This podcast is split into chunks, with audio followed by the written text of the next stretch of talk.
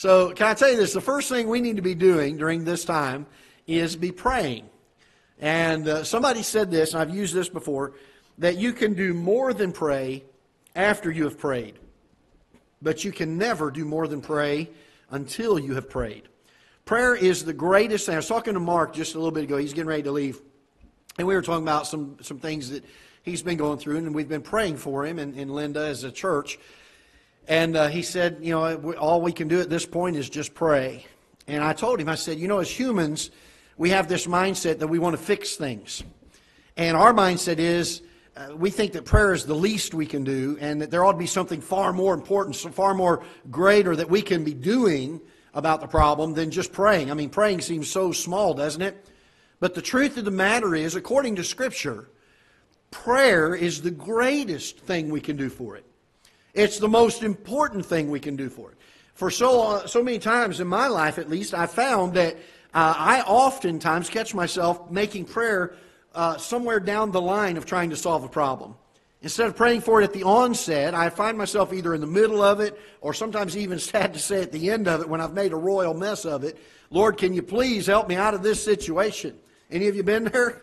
Uh, I mean, I, I know that's a, that's a, it's something we all do. Our nature is we want to roll our sleeves up and fix it and just be done with it, not have to bother God with it. But the truth of the matter is there's no greater thing that you and I can do than to pray. We can do more than pray after we have prayed, but we can never do more than pray until we have prayed.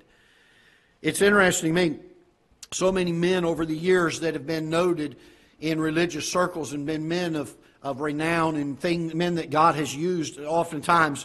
Uh, John Wesley made this statement. He said, God does nothing except in response to believing prayer. Charles Spurgeon said, I would rather teach one man to pray than ten men to preach. The man who was known as the Prince of Preachers felt that a man who knew how to pray and get a hold of God could do more and be more effective than ten preachers of the gospel. S D Gordon said this, prayer wonderfully cl- clears the vision. It steadies the nerves. It defines duty. It stiffens the purpose and sweetens and strengthens the spirit. Samuel Chadwick said, the one, of, uh, the one concern of the devil is to keep Christians from praying. He fears nothing from prayerless studies, prayerless work, prayerless religion. He laughs at our toil and mocks our wisdom, but he trembles when we pray. Oh, that men would learn to pray, to pray fervently, effectually, that we would get out of this mold. We all get there, don't we? We get, we get in this mold of praying the cliche statements that we're used to. Uh, the, the, the, the Christian phrases and phraseologies. Um, we need to just get, get with God and pour our hearts out to Him. And not worry about, did I say the right phrase? Did I, did I word that the correct way? You know, there are sometimes the Bible says that we have in our hearts prayers that can't even be uttered. Our burdens are so great, we don't even know how to put them into words. And the Holy Spirit of God takes those prayers. Aren't you glad for this? And He takes them before the Father for us. Oh, that we would learn to pray. And when dire times come and, and things that are distressing us come, there ought to be more time that we spend in prayer. There ought to be more fervency. There ought to be more realism in our praying. Remember, we can always do more than pray after we have prayed. But we can never do more than pray until we have prayed. Number two, number two, the second thing that we need to be doing during this time is that we need to be a help to others. We need to be a help to others. Look with me in Galatians chapter number six. I... Uh, There have been, and I've not shared at length, some of the testimony of the the past uh, burdens and li- things I've gone through in my life. And the truth is, I, I've, I'd thought oftentimes of sharing a lot of that with people because of how how deep the pain was and the hurt was going through some things um, several years back. And uh, I thought, no, I don't want people to think that my pain, or that I thought that my pain was any greater than anyone else's. Because God showed me something through that pain, and that is this, that everybody has some pain. And there are people out there that are hurting worse than I am. There are people that have deeper grief and deeper problems and deeper sorrows than I have. And can I tell you this, no matter how dark and grim the days may get, and no matter how defeated and deflated we may get, I promise you we can always find somebody that needs help, that's hurting, and is need, in need of us to be a help and a blessing to them. You ever thought about this, and, and this thought's come to me before, that God, when He put you through that trial, He may have done it for no other reason than the fact that He knew He could trust you with it, to be faithful and to come through it, so that when you on the other side find someone else in that same condition, you can be a blessing and a help to them.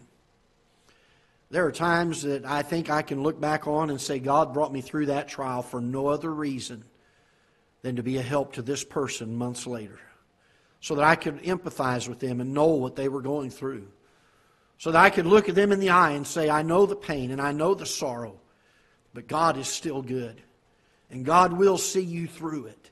And we can say it with firm confidence and reliance, knowing that God has done it for us. He can do it for them. And can I tell you this, that we're going through a time where there are people out there, and you don't have to look far, that need some help. They need somebody to come in a timely manner and just say, listen, I'm praying for you. I, I, I want to do anything I can to be a help to you. I want to encourage you. You know, sometimes a kind word, a card, a, a, a text is something that's, that would go miles with someone who's going through difficult times. Look with me, if you will, in Galatians chapter number six. Verse number two, the Bible says, bear ye one another's burdens, and so fulfill what? The law of Christ. You know, one of the laws that God gives to us is that we're to bear one another's burdens. By the way, I don't have, I don't have a problem with unspoken prayer requests. I know we take them here in our church, and I understand there are times that there are prayer requests that are very, very personal in nature. They don't need to be made public, and other people don't need to know them. But can I tell you this? I think there are many times that we keep requests that are unspoken that really probably should be shared with people, that they can help to shoulder the burden and the load of that concern. Oh, that we would learn to bear one another's burdens. Look with me, if you will, in Proverbs chapter number three. Proverbs chapter number three. And verse number twenty-seven. Proverbs chapter three, verse number twenty-seven. Solomon writes, withhold not good from them to whom it is due, when it is in the in thy power of thine hand to do it. There are many of us that God has been so gracious to. He's been so good to us. We may not have a lot, but we have had a faithful God that has strengthened us and has carried us through, that somebody needs to know Him, and they need to know Him the way we know Him. They, they need to understand that He can carry them through just like He carried us through, that He'll be faithful to them just like He was faithful to us, that He'll bring comfort to their heart just like He brought comfort to ours. Oh, that we would learn to help others. I was told years ago, my dad shared a, a story. I don't know if it's true or not, or if he just read it somewhere. But a fella came, he'd been a member of a church for a number of years. He was a very wealthy businessman, and he always would give well to the church and would give to the missionaries, and was a helpful fella uh, to his pastor, prayed with him and everything, and he came to church all the time. And he came to the pastor one day and he said, Pastor, I want you to take my name off the church roll. He said, I'm, I've just lost the, the excitement. It just seems like I'm going through the motions. And he said, just kind of dried up here in the church. I don't... I don't understand what's going on, but he said, I just, I don't feel like I can be an active member here. And the pastor tried to talk him out of it, and there was just no dissuading him from it. He said, I, I, my mind's made up. He said, I just, just isn't doing anything for me right now. The pastor said, okay. He said, I'll do it under one condition. He said, there's a widow lady in our church that has some kids, and I happen to know that they don't have any groceries. He said, I want you to go and buy, buy them some groceries. You're, you've got money. You've got the ability to do that. And you don't know uh, uh, the help it'll be to them. And I want you to take them some groceries. He said, you go do that, and then you come back, and I'll, I'll meet with you, and we'll take your name off the roll. And the businessman went, and he got the groceries, and he took them over to the house. And when he got to the house, the door was open. The screen door was still there. And He was going to knock on the door, but he heard the people inside praying, the wife, the widow lady and the children. They were kneeling beside the couch. They were praying and asking God to supply their needs. The man was trying to get away quietly. He was just going to leave it there and go. And about the time the lady heard him at the door, and she looked up and she jumped up and saw what he had in his hands and began to rejoice. And she said, he said, I don't want to be a bother to you. She said, you're no bother at all. Come on in. She, he said, no, ma'am. He said, I got to go meet with the pastor. She said, no, no, you don't understand. We've been praying and asking God to meet this need, and you're part of that answer. We're going to give God thanks for it now, mister. Come on in. And they sat down, and they knelt beside that couch. And one by one, the kids began to pray and thank God. And then the widow lady began to thank God. And by the time they got to the businessman, tears were streaming down his face. And he began to thank God. He came back to the church, and the pastor said, sir, you want me to go ahead and take your name off the roll? He said, no. He said, don't take it off the roll. He said, just give me another name. Give me another name. Can I tell you this? You and I can be a help to someone. You say, I don't have much, pastor. Give them your time. Give them a listening ear. Give them your prayer. Give them your compassion, your concern. What can we do during times like this? We can be a help. Look with me, if you will, in Second Timothy. Second Timothy, chapter number two, very familiar passage. Paul writes to Timothy, study to show thyself, verse number fifteen, study to show thyself approved unto God, a workman that needeth not to be ashamed, rightly dividing the word of truth. Can I tell you, number three, we ought to take the opportunity to read. If they lock us down, they quarantine us, some people would say, boy, I don't have time to read my Bible, preacher. Oh, you do now. Enough said, okay? Read. Read.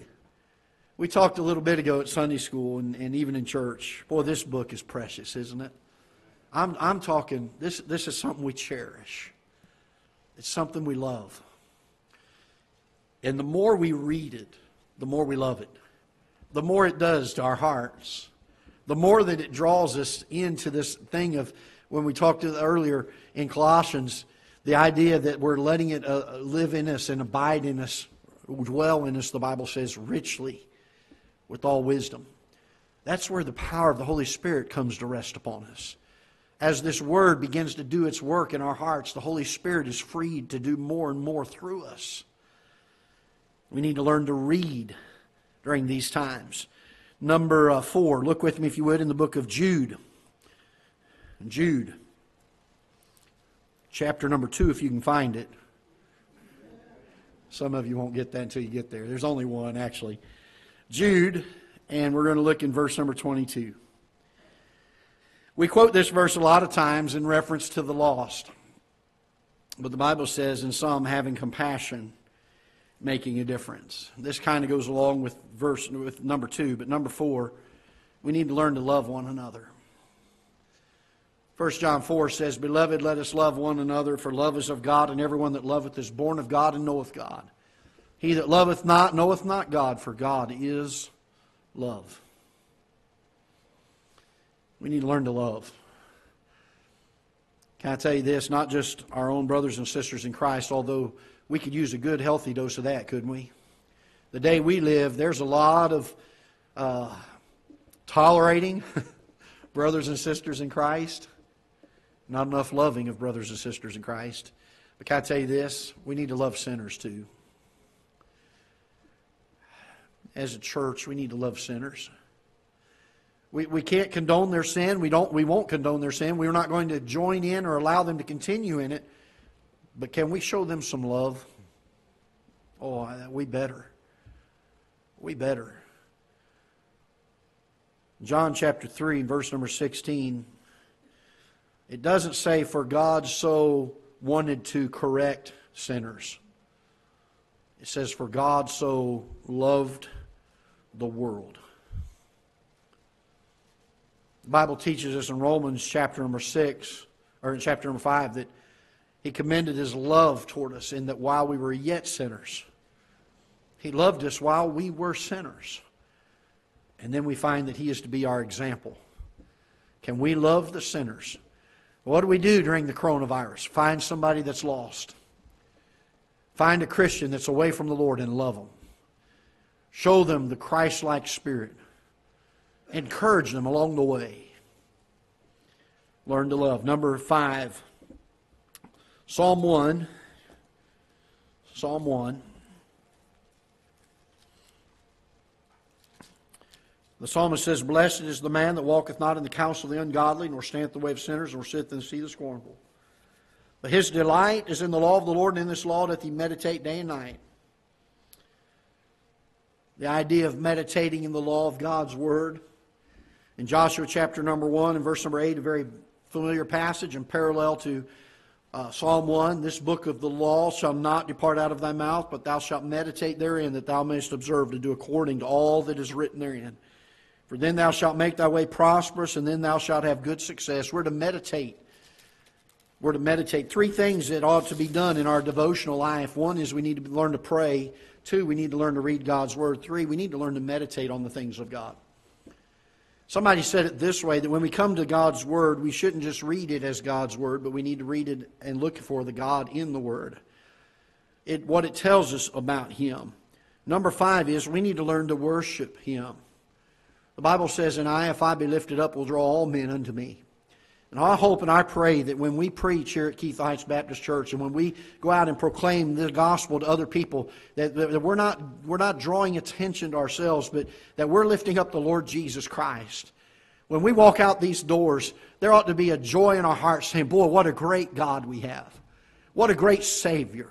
Can I tell you, this is the spirit of worship. Now notice in John chapter number four, if you'll turn there with me, John chapter number four, I think a very, very important passage of Scripture when it comes to our worship of God. John chapter number four and verse number twenty-three. Let's back up a little bit. Um, let's go to verse twenty-two for a minute. "You worship, you know not what. We know what we worship, for salvation is of the Jews. But the hour cometh, and now is, when the true worshipers shall, shall worship the Father in," what's the next word here? "Spirit and in truth, for the Father seeketh such to worship Him." God is a spirit, and they that worship Him must worship Him in spirit and in truth. Can I tell you this? The worship that goes on a lot of times in our churches today is not worshiping in the spirit, it's worshiping in the flesh. It's an outward worship. It's something that is partaking that makes the flesh feel good. It glorifies the flesh. It allows the flesh to have its appetite soothed and maintained. Can I tell you this? When it comes to worshiping God, there needs to be a stirring and a fire in our hearts that goes from the point of loving God to absolute adoration, absolute worship as we realize who He is. As we look at God, as we see God for who He is, and we begin to see ourselves the way we are, it, we can't help but begin to worship Him. Not outwardly, not by getting a, a drum set on the, the platform, or getting a praise team up, or dancing around, or gyrating, or putting uh, uh, lights up and setting the mood in the auditorium. Folks, that is not worshiping in spirit. That is worshiping in flesh. They that worship Him must be true worshipers. That worship in the spirit, in the inner man. Oh, that God would stir our hearts for Him again. The greatest commandment of Scripture is, "Thou shalt love the Lord thy God with all thy heart." And I tell you this, it doesn't take long to love Him with all your heart before you begin to worship Him in spirit and in truth. Oh, that we would learn to worship. You say, "Brother Greg, we're in some of the, the dark days of, of, of, this, of our lifetime or our generation. Some of the uh, discouragement that's going around. And boy, our liberties are being uh, stomped and, and taken away from us. And, and boy, I'll tell you, if, if things keep going the way they are, what are we going to do?" We're going to keep worshiping God. We're going to keep lifting Him up. We're going to keep proclaiming Him to a lost world that needs to see an almighty God who's still on the throne and is still in control. We need to learn to worship Him, not just physically, but in spirit and in truth. And lastly, turn with me, if you will, to Galatians chapter number six. Galatians chapter six, verse number nine. "And let us not be weary in well-doing, for in due season ye shall reap, if we faint not." we need to keep on keeping on. The Bible word for it is to be steadfast. First Corinthians chapter fifteen and verse number fifty-eight. Be steadfast, unmovable, always abounding in the work of the Lord. For as much as you know that your labor is not in vain in the Lord. What do we do during the coronavirus? Boys, it's rough. And then on top of that, to add insult to injury, uh, we, the election didn't go the way we wanted it to, it doesn't seem. Now what are we going to do? Boy, I'll tell you what, it's just one thing after another. And then my then my uh, electric bill comes due, and I don't have the money for it. And then all one thing, it just seems like just piles and piles and piles on us. What are we going to do? We're going to pray. We're going to help others. We're going to read and study. We're going to love others. We're going to worship. And we're going to remain steadfast and unmovable. I'll tell you what, our world is starving to see some Christians that are real Christians, that inwardly are something. They hold to the things of God's Word. They're steadfast. There's a calmness about them in the midst of the storm. Not because we're strong, but because we're anchored to an unmovable rock. We've got shelter in the time of storm. We've got the Comforter that comes and guides and directs us and gives us peace in the midst of the storm. And our world needs to see that. They need to look at a, a, a world of turmoil and a group of people that stand up and say, God is still God, and I'm just going to trust in Him. You know, I think if the world could see some people like that, if the world could hear a person that looked like that come to them and say, let me tell you about a great God that I serve. This God that came to this earth, died on a cross for your sins. I think this world would perk up and listen a little bit. I think they might, they might just give an ear to our message if they can see an example of Christ in us. So what do we do during the coronavirus? I read this a couple weeks ago and I thought, boy, this is just a tremendous article. And it was a blessing to my heart. And then as I began to dig into the Scripture for some of this, I thought, boy, we just need a healthy dose of this, don't we? Just need a healthy dose of it. I hope that'll be a help and encouragement to you. Let's uh, stand together. We'll be dismissed in prayer. Father, we're so thankful for your word. Lord, what a blessing it is to us to come to your word for times of comfort and times of peace that we need in our hearts and our lives when we're going through some of the dark days and some of the valleys. Sometimes we have uncertainties and don't know where to turn. Lord, I, what a great thrill it is to our hearts to be able to come to your word and know that it holds the answers to our problems. So, Father, help us today to hold to these things. May we meditate. May we think upon these things as we've studied it throughout the day in our Sunday school hour, in our church service in the eleven o'clock hour, and then here in the afternoon. Lord, may we take these messages and dwell upon them, meditate upon them. May they become part of us. Engrave them upon our hearts, we pray. Dismiss us with your blessings. In Jesus' name we pray. Amen.